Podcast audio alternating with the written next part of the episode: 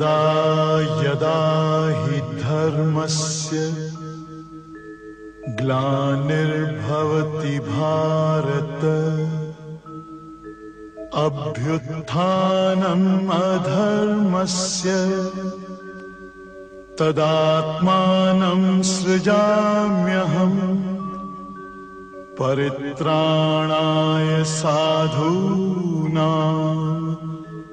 विनाशाय च दुष्कृता धर्म धर्मसंस्थापनार्थाय सम्भवा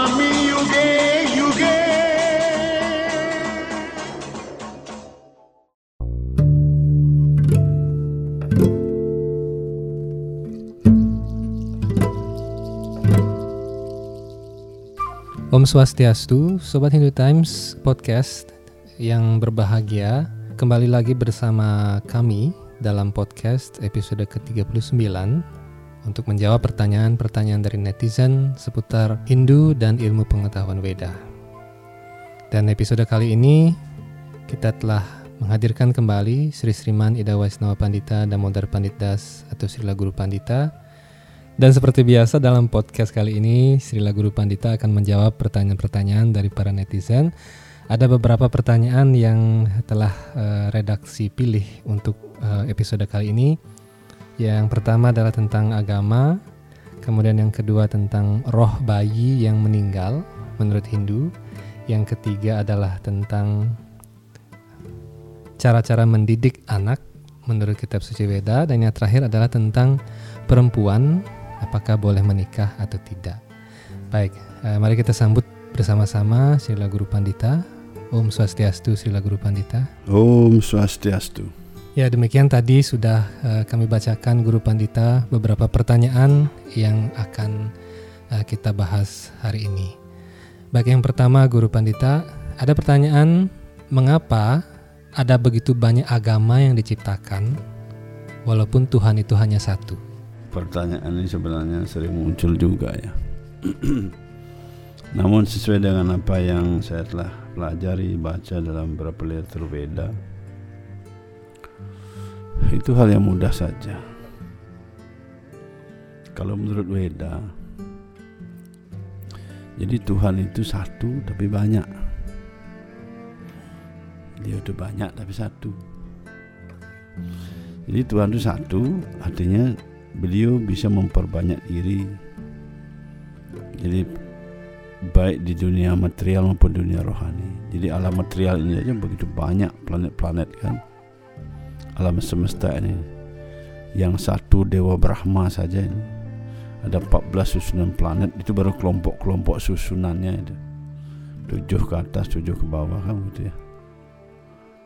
Yang ke atas ini pur, buah, suah, jana, tapas, satya kan gitu ya itu baru kelompok-kelompok besar. Sedangkan kelompok bumi saja anggaplah bor ini itu kelompok bumi saja ini yang dari kelompok ada sebut jambu duipa di jambu duipa itu saja itu adalah kelompok lagi banyak planet-planet lagi. Salah satunya bumi. Bayangkan itu. Belum lagi ke bawah planet ke bawah. Itu baru satu dewa Brahma di alam material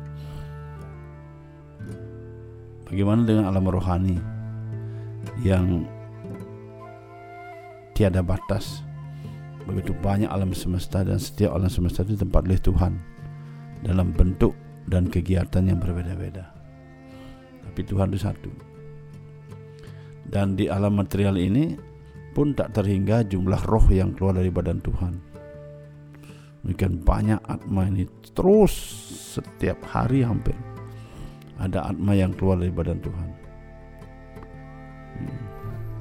Jadi tidak terhingga jumlah atma itu di mana-mana seluruh alam semesta.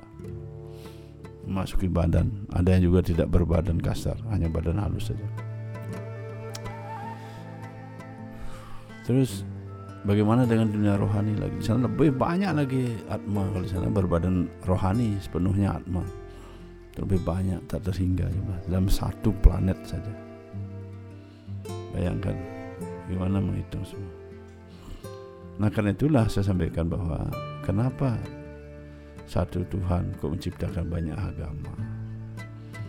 Itu maksudnya sekarang saya kasih contoh. Mengapa satu presiden ini kok menciptakan banyak sekolah?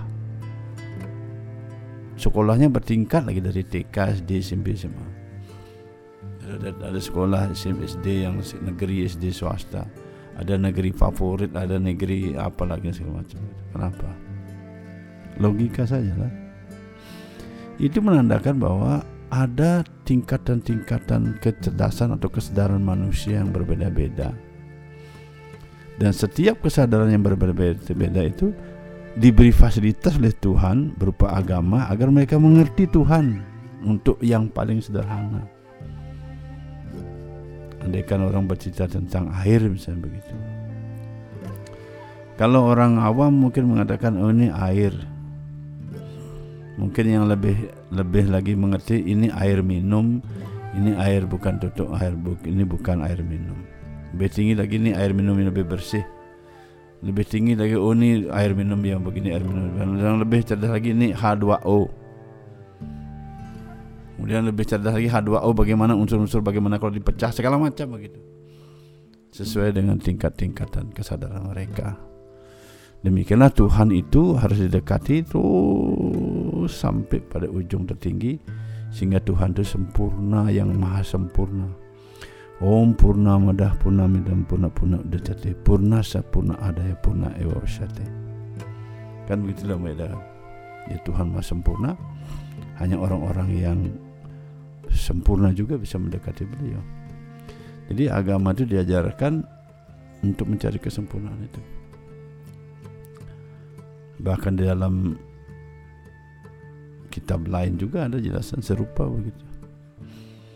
Di setiap agama itu pasti ada sifatnya, ada yang disinggung sedikit, ada yang lebih dijelaskan, ada yang lebih dijelaskan, lebih dijelaskan. Kalau kita bercerita dengan orang yang level sekian, menceritakan tentang air sebegitu ruwetnya dia tidak ngerti. Tahu ini air. Demikian juga tentang Tuhan tuh kalau bercerita tentang orang itu segitu. Demikian juga nanti diantarkan roh itu setelah meninggalkan dunianya eh, setelah diantarkan sesuai dengan tingkat ilmunya dan perbuatannya itu ke seluruh alam semesta tadi. Apakah alam semesta yang masih di dunia alam material yang demikian banyaknya. Atau dia kalau sudah mencapai pembebasan mencapai alam moksah atau alam rohani di sana juga ada tingkat-tingkat alam rohani setingkat mana yang dia dapatkan sesuai dengan tingkat kesempurnaannya. Sempurna tapi ada tingkat sempurnaan-sempurnaan lagi. Istilah balinya nista madi utama gitu istilahnya kan. Jadi tingkat sempurna yang paling bawah tingkat semua yang yang paling bawah aja lagi. Ada nista yang paling bawah madi yang paling bawah utama yang paling bawah. gitu. Begitu juga yang di tengah, begitu juga terus lanjut sampai yang paling utama-utama, yang paling tinggi utama itulah yang maha kuasa Tuhan yang yang sebenarnya kita temui bagi orang-orang yang bisa mampu seperti itu. Kadang-kadang orang baru level paling hanya disuruh ya kamu masuk surga udah cukup. Surga udah cukup kan usah cerita surga lagi apalah. Lebih ngerti lagi udah surga ada banyak sekian sekian sekian sekian. Ini baru orang yang bercerita tentang kegiatan saleh ini diajarkan kita kan moralitas. Tapi bagi mereka yang lebih lagi lebih lagi cerita tentang alam yang lebih tinggi, yang alam rohani lagi. Dan seterusnya dan seterusnya. Jadi agama itu harus banyak begitu diajarkan. Kalau satu saja agama, eh, kemudian mengajarkan dalam tingkat seperti itu. Kalau seandainya tadi kalau hanya satu aja sekolah sekolah favorit itu saja, Terus yang lain-lain itu ke mana sekolah dia? Kan misalnya sekolah SMA atau SMP negeri A favorit. Berarti ya orang harus dapat tamat SD itu harus nilainya harus sekian baru boleh masuk di sana. Begitu. Sebenarnya yang lain ke mana? Demikian juga beragama. Karena itu agama itu disediakan berkeyakinan. Keyakinan itu atau iman atau serada itu punya tingkatan. Karena itu serada itulah yang menuntun keyakinan imannya menuntun tingkatan mana yang dia cari sudah otomatis, tidak usah diatur. Kalaupun dirayu-rayu juga, kalau memang depannya begitu ke sana, kalau enggak enggak enggak menyambung. andaikan saya dirayu untuk beli mobil yang harganya mahal saya tidak punya uang biar dirayu sekalipun saya tidak bisa beli itu jadi jangan khawatir lah masalah beragama. Kadang-kadang orang khawatir nanti habis dia beragama habis begini enggak. Tapi umumnya kalau umumnya ini kalau tingkatan agama itu yang paling level sederhana yang paling apa istilahnya itu anggaplah untuk mengerti bisa mengerti air yang paling sederhana itu lebih banyak orang biasanya biar level tinggi juga masih segitu. Lebih banyak tergerus ke sana Hmm, tapi bagi mereka kecerdasan yang berkembang nanti tidak akan mau dia. Nah semakin tinggi semakin tinggi semakin, mengkerucut. Semakin sedikit seperti wanita mengatakan di antara beribu-ribu orang mungkin hanya satu. Bayangkan. Nah, itulah mengapa Tuhan ciptakan banyak agama. Jika Tuhan ciptakan satu agama saja, terus jiwa-jiwa yang lain itu yang merupakan hamba-hamba Tuhan, untuk anak-anak Tuhan, untuk penyembah Tuhan, anggaplah begitu ke mana mereka? Karena Tuhan inginkan mereka semua belajar. Seperti kita punya anak banyak saya inginkan anak-anak saya itu punya fasilitas yang bagus dah begitu. Kemudian anak saya yang bisa menjaga barang saya kasih yang kualitasnya. Kalau tidak bisa jaga barang misalnya ya kamu kan yang ini. Kalau sama rata semua ya repot juga. Seperti itu Ya, pertanyaan selanjutnya Guru Pandita mengenai roh. Jadi, ya, jadi di mana tempat roh bayi yang sudah meninggal menurut Hindu? Apakah roh bayi itu berkumpul dengan keluarga yang lain yang sudah meninggal? Jadi karena anak eh, anak dari netizen ini, mohon maaf, telah meninggal di umur 6 bulan. Demikian, Guru. Kalau kita dengar dari penjelasan beberapa literatur Weda, anggaplah kita ambil dari Manawa Dharma Sastra, kemudian dari uh, juga dari Sarasa Mescaya, kemudian Bodhita, Bodha Purana. Itu sebenarnya di, harus sudah paham ini kadang-kadang yang kurang kita paham bersama bahwa ketika kita pikir meninggal kita kumpul bersama keluarga itu pemikiran yang sangat sederhana sekali kita berpikir bahwa ketika kita akan meninggal dunia kita akan kumpul bersama keluarga. Ini yang pemikiran keliru nih harus kita pahami. Kalau demikian apa gunanya kita menekuni ajaran agama? Apa gunanya kita berbuat sesuatu yang benar? Kan? Jadi tetap saja bayi orang dewasa itu rohnya sama itu. Tidak ada roh bayi roh itu atma itu sama. Jadi orang itu lahir mendapatkan badan apa pun umurnya berapapun tergantung daripada karma wasananya di masa lampau. Apa yang dia perbuat direkam oleh badan halusnya itu pikiran di pikirannya direkam. Rekaman pikiran itulah yang memberikan dia badan badan apa pun badan manusia hewan tumbuhan ataupun badan dewa sekalipun dan memberikan juga durasi of life misalnya umur kehidupan dia. Duration of life kan sih? Jadi berapa umur dia seberapa itu sudah tentukan oleh karmanya sendiri oleh perbuatan sendiri di masa lampau. Karena itu penting sekali saya mengajar kepada umat Hindu ini berhati-hatilah dalam segala perbuatan. Pikirkanlah kita kena karma pala sekali ini sekali kan Pancasrada itu percaya dengan karma pala hmm, ya, berhati-hati berucap berhati-hati berpikir apalagi berbuat. Apa sih ruginya kita untuk tidak berbicara yang sembarangan? Apa sih untungnya kalau kita berbicara yang sembarangan? Apalagi menghina menjelekkan siapa pun Orang jelek saja tidak bisa disalahkan, tidak boleh dihina. Eh, misal contoh sekarang ada orang pencuri kemudian kita maki-maki di sampai habis-habisan. Itu juga tidak boleh karena ada takaran tingkatan semua dan yang berhak menghukum berkata yang bagaimana itu ada yang berwenang. karena itu saya anjurkan kepada umat Hindu Pancasrada ini pegang dengan baik. Kan? Ada perbuatan di, di kan ada perjalanan kita dalam perbuatan apa namanya itu catur purusha arta itu kan. Dharma arta kama moksa. Jadi kadang-kadang kita hanya berbuat dharma artinya melakukan kewajiban kemudian mencari harta kemudian melakukan kama nafsu memenuhi nafsu. Moksahnya tidak pernah kita pikirkan kita lebih banyak ber- berpikir dalam roda itu aja tiga itu. Hmm, sehingga kita sembarangan berbicara sembarangan berbuat. Hmm, tidak menuju ke hal yang moksa. Tidak pernah kita berpikir bagaimana mencapai, moksa. Karena itu dalam pencapaian moksa itu ada empat jalan yang harus ditempuh.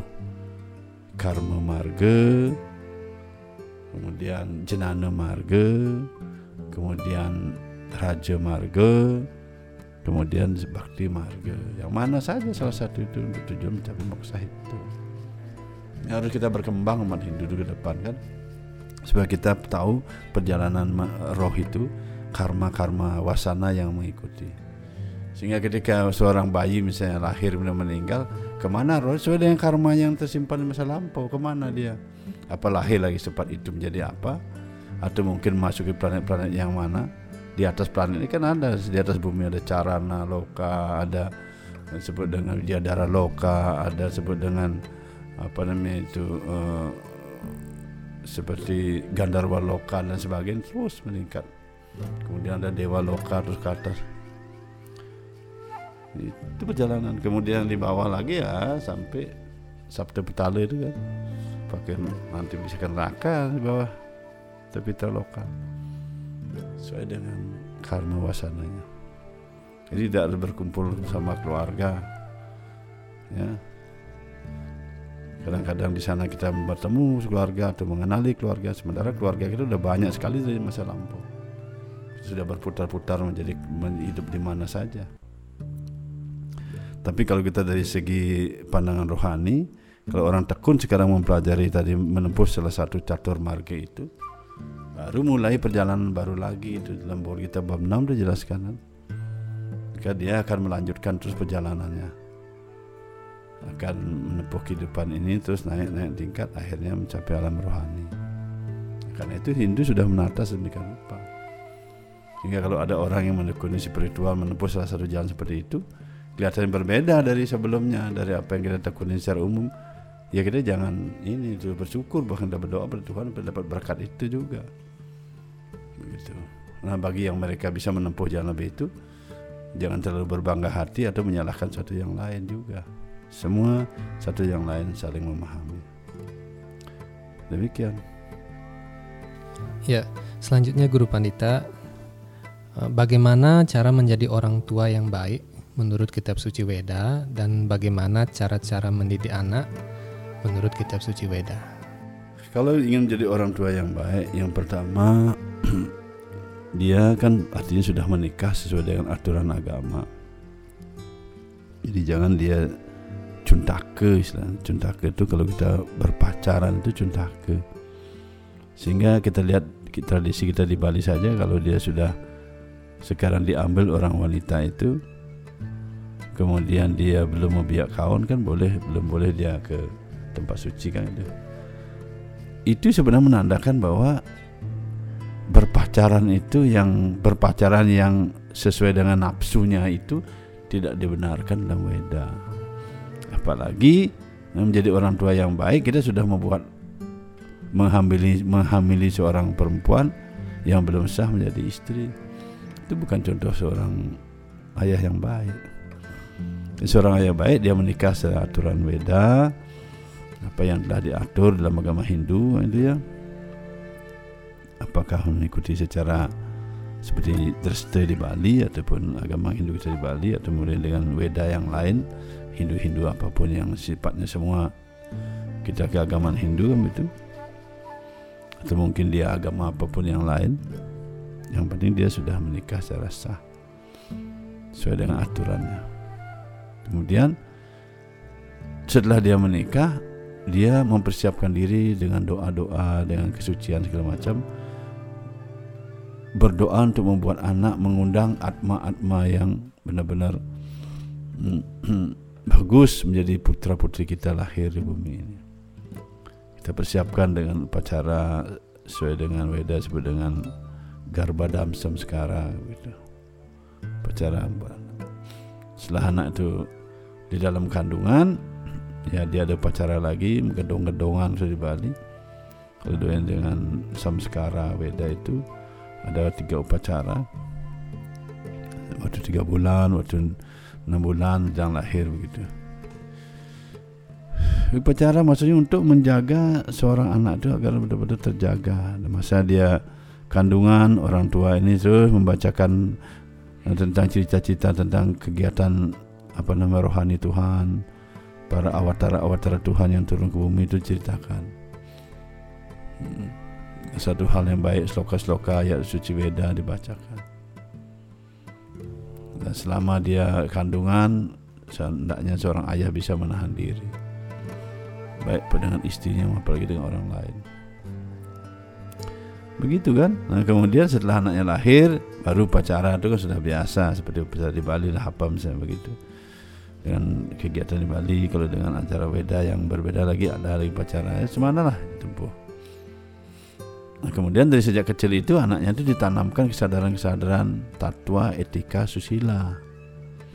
Tatwa itu yang sederhana. Dia menyadari dirinya bahwa dia sebenarnya hamba Tuhan, ada penguasa yang tertinggi. Diajarkan yang paling sederhana. Dia selalu ingat, diajak ingat pada Tuhan, diajar bersembahyang. Kebetulan kan bersembahyang pada Tuhan. Kemudian diajar dia beretika yang bagus, kepada siapa harus kita hormati kita sayangi siapa harus bagaimana menyayangi orang lain makhluk hidup yang lain. Kemudian moralitas diajarkan bagaimana mereka diajarkan mm, bersifat berperilaku yang baik kan begitu ya? Berpakaian yang sopan bertingkah ah, berbicara yang benar begitu. Hormati orang-orang suci hormati uh, orang tua kemudian hormati juga orang-orang lain siapa pun ajarkan dia kasih sayang gitu. Jadi begitulah orang tua mengajarkan anak-anak. Nah, kemudian secara duniawi otomatis dia sudah bisa. Misalnya makan itu otomatis dia bisa makan. Kemudian kalau sekolah kan umum seperti pelajaran umum sekolah itu ya seperti itu sekolah kan biasa. Cuman harus sadar bahwa kalau kita melepaskan anak kita melalui sekolah itu saja jelas keliru bahwa orang tua lah guru yang pertama yang memberikan pembinaan dari sejak dia membuat. Kalau kita percayakan begitu saja kemudian kualitas kita juga tidak bagus, ya tentu tidak mungkin. Sedangkan di sekolah hanya diajarkan pendidikan-pendidikan yang sifatnya duniawi dan kalau agama pun sifatnya umum kan. Kita tidak bisa menyalahkan mereka. Nah, tentu orang tua punya tanggung jawab pertama tadi sekolah. Kan jangan hanya didik kamu harus jadi insinyur. Apa saya seperti zaman dulu insinyur kalau sekarang kan lain di sarjana lah begitu jadi sarjana kamu udah bekerja kamu jadi kamu harus jadi pilot dan macam. Jangan begitu ditawarkan anak-anak kita. Itu udah otomatis sudah dengan karmanya jadi apa di sana. Dan diajarkan bahwa jadi apa pun kita abdikanlah hidup kita untuk mengabdi kepada Tuhan dengan baik kalau kita berpikir seperti itu, dia akan menjadi pegawai yang baik. Apakah menjadi pegawai negeri, pegawai swasta, apa pun dia. Untuk menjadi petani, apa pun semua baik. Karena dia sudah tahu bahwa hidupnya akan mengabdi pada Tuhan. Sehingga dia selalu berpikir yang benar, yang baik, yang suci, eh, yang saleh. Kemudian punya virtue istilahnya itu. Jadi kebajikan yang baik. Ya kebajikan dalam hidupnya kan. Bermoral, etika, bicara, sopan santun itu jadi anak-anak ditanamkan itu seperti itu. Jangan diajarkan keras jangan diajarkan kita baru kita mempertahankan keyakinan kita dengan beragama kita harus keras tidak boleh begitu.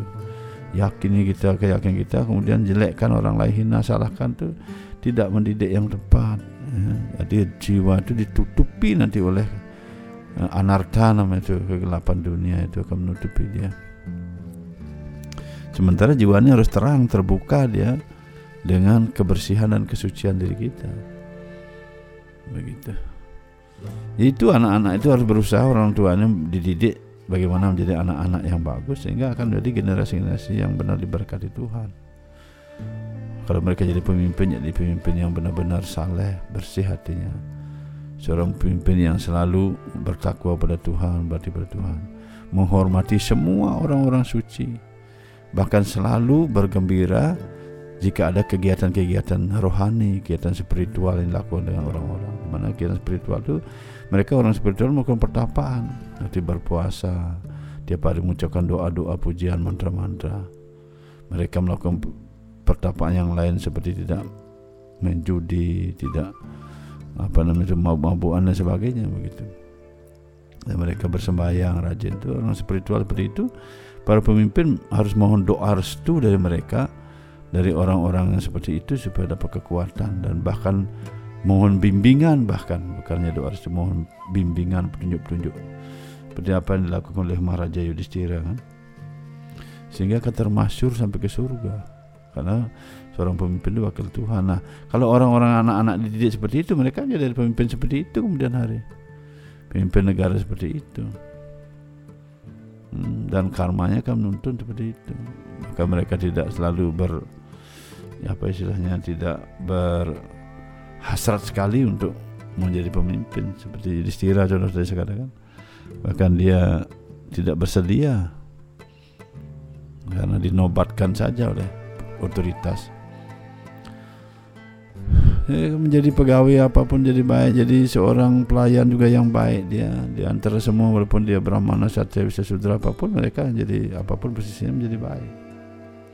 Karena kita sudah tanamkan sejak awal menjadi anak-anak yang baik. Dan selalu siap untuk membantu orang-orang sesuai dengan takarannya masing-masing. Nah begitulah mendidik anak-anak sesungguhnya bukan anak-anak diajarin terus harus main silat atau misalnya masih kecil begitu ya. Boleh saja untuk olahraga tidak masalah. Tapi maksudnya silat pun kan ada aturan seperti contoh misalnya orang karate itu walaupun diajarkan karate keras tapi ada sumpah karate. Di mana sumpah karate itu dia harus bisa menahan diri salah satu contohnya.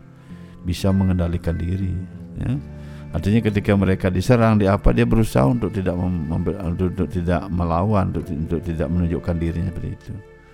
Mungkin dalam keadaan darurat yang diperlukan barulah. Itu orang belajar karate itu aja seperti kungfu juga seperti itu sumpahnya ada. Kadang-kadang orang yang tidak pernah belajar ini tidak ada sumpahnya, tidak ada pendidikan seperti itu bagaimana sehingga dia tidak menahan diri ngomong sembarangan kasar-kasar. Kadang anak-anak kecil sudah kasar-kasar ngomong, dipikir itu benar apa ucapan dia menghina orang, menjelekkan orang, wah tak ada batas. Belum mana orang suci, mana orang ah, jangan pokoknya hantam saja. Gimana kira-kira bapaknya membuat anak-anak seperti itu kan? Bahkan sudah sampai tua juga masih begitu kan? Nah itulah. Jadi ada kualitas-kualitas asura, raksasa, ada kualitas-kualitas dewa. Jadi intinya di sini kesimpulan bahwa bagaimana orang tua itu mendidik anak-anaknya sudah supaya berkualitas dewa dengan kemudian hari dia akan mendapat sesuai dengan karmanya ini mendapatkan tempat-tempat yang bagus ketika meninggalkan dunia ini kan?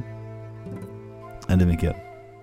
Ya, yang terakhir guru pandita dalam episode ini mengenai perempuan. Jadi dalam beberapa dasawarsa terakhir uh, jumlah perempuan yang tidak ingin menikah di Indonesia itu bertambah.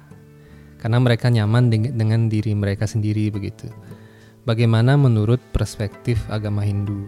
Apakah diperbolehkan wanita tidak menikah? Uh, saya akan menyampaikan tentang jawaban ini dari berbagai segi, dari berbagai pandangan ya. Pertama, saya sampaikan bahwa kalau kita pandang dari hak asasi manusia, masalah mau menikah tidak menikah itu kan hal yang sifatnya pribadi dan secara hak asasi ya sah-sah saja. Secara hukum juga begitu sah-sah saja. Jadi tidak bisa ada orang menyalahkan melarang dan sebagainya. Itu hak setiap orang mau menikah atau tidak menikah. Demikian ya. Namun kalau kita lihat sekarang mari kita lihat kita kaji dari segi pandangan Weda gitu. Dan dalam hal ini juga Weda itu adalah sangat menghormati dan sangat memuliakan para perempuan, para wanita itu. Dan selanjutnya karena Weda begitu memperhatikan para wanita itu menghormati bahkan dari sekian yang patut dijaga dilindungi seperti contohnya orang-orang suci patut dilindungi dijaga orang tua patut dilindungi dijaga maksudnya orang yang sudah berumur tua lansia dia. Kemudian eh, anak-anak dan kemudian perempuan. Jadi orang seperti ini perlu dijaga diperhatikan artinya tidak diganggu begitu. Bahkan dibantu kan supaya mereka dianggap sebagai orang-orang yang lemah begitu sehingga tidak terkena terlibat hal-hal yang sifatnya kekerasan atau anarkis. Dalam berbagai bentuk. Nah sehingga dengan demikian beda yang begitu menghormati memuliakan para perempuan itu. Sehingga dalam manusia mita khususnya di kitab suci Weda Manusumarti itu dijelaskan bahwa wanita itu dijaga ketika masih kecil itu dijaga oleh orang tuanya.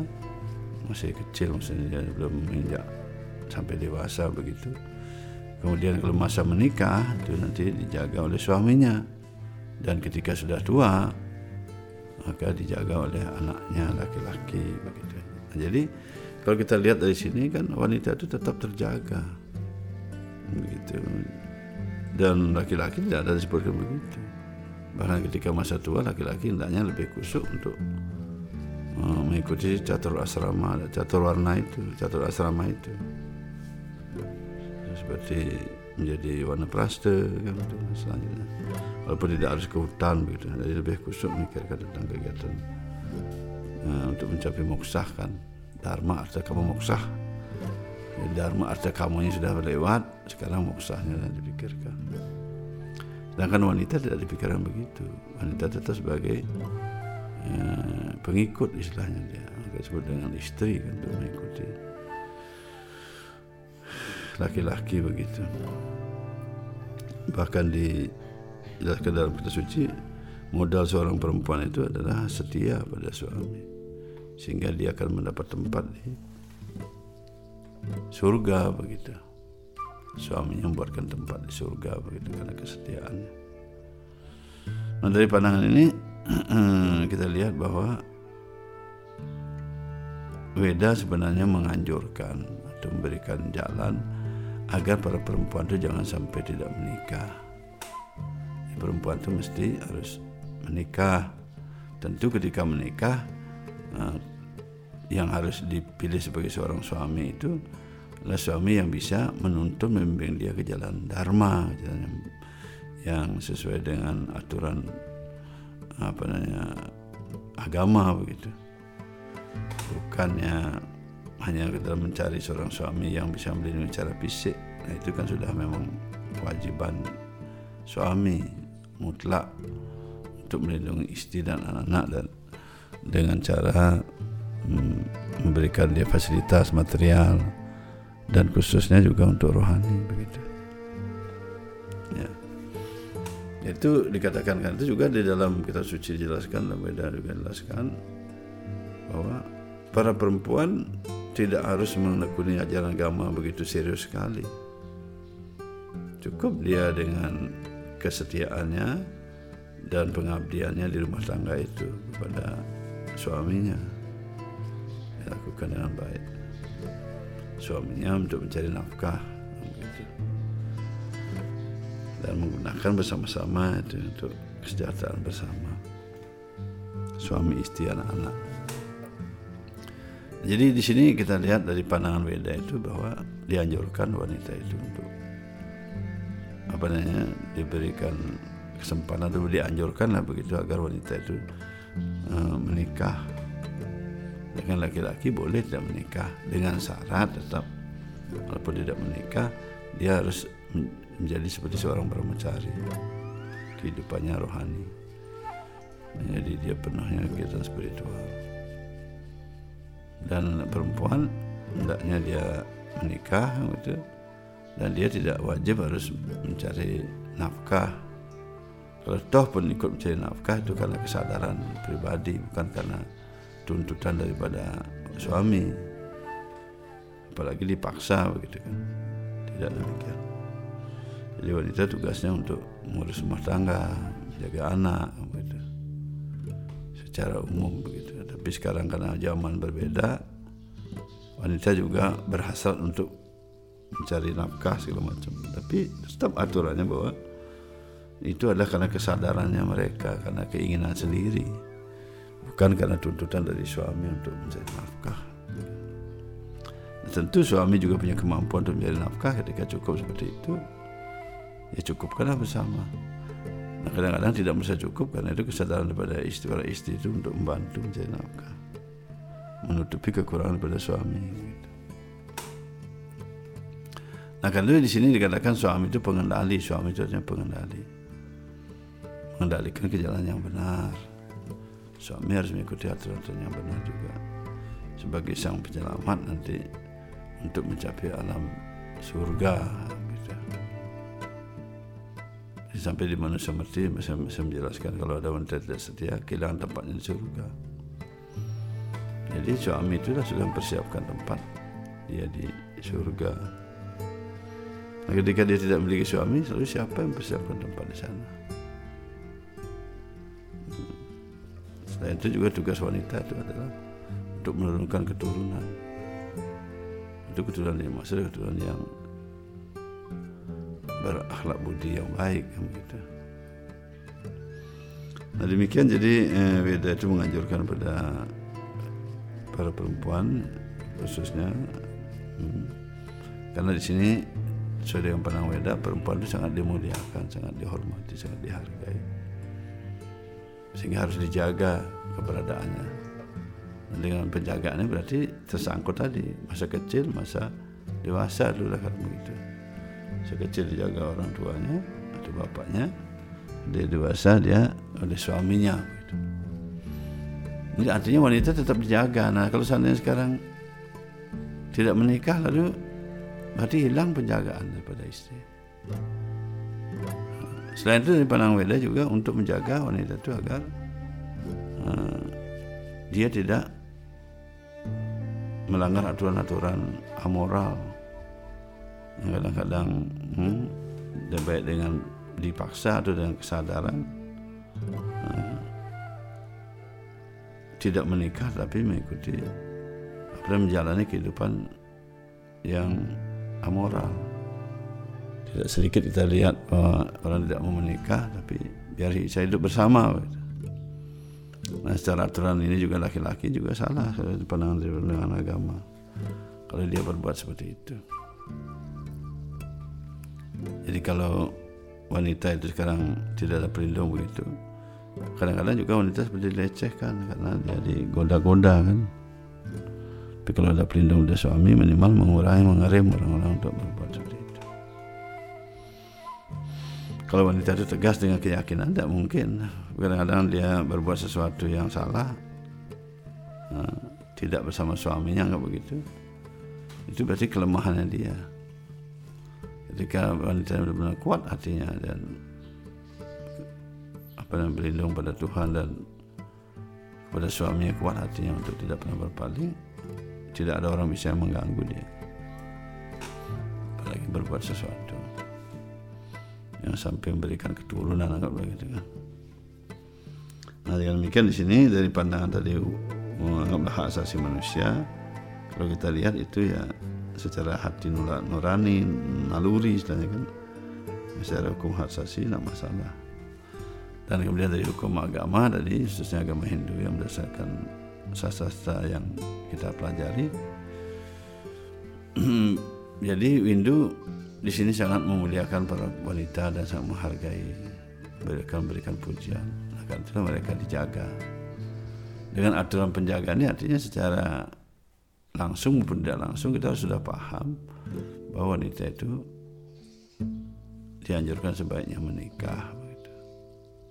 Jika tidak demikian mengakibatkan kita sudah melewati batas-batas yang ditentukan oleh aturan-aturan dari kitab suci. Nah, tentu tadi juga kalau masalah dia pelanggaran seperti itu secara hukum dunia ya tidak ada yang istilah tidak ada yang disalahkan. Tapi kalau dari segi hukum rohani memang dari segi material ada hukum juga yang menjaga yaitu hak asasi manusia itu. Karena kalau jika ada nanti para wanita yang anggaplah tidak menikah, itu haknya mereka, yang lain tidak boleh mengganggu. Ya, tidak boleh apa menyalahkan begitu. Namun dari kesadaran para wanita ini ketika paham tentang ajaran Weda tadi bahwa dia akan dipersiapkan tempat oleh suaminya dengan kesadaran penuh para wanita hendaknya harus ya, menikah dengan cara aturan agama yang telah tentukan. Terima kasih. Eh, baik, terima kasih Guru Pandita telah berkenan untuk menjawab pertanyaan-pertanyaan dari para subscriber dan netizen dari Hindu Times Channel. Kita bertemu lagi di podcast episode mendatang dengan pertanyaan-pertanyaan yang lain. Mari kita tutup dengan para Santi. Om, Santi, Santi, Santi, Om. Om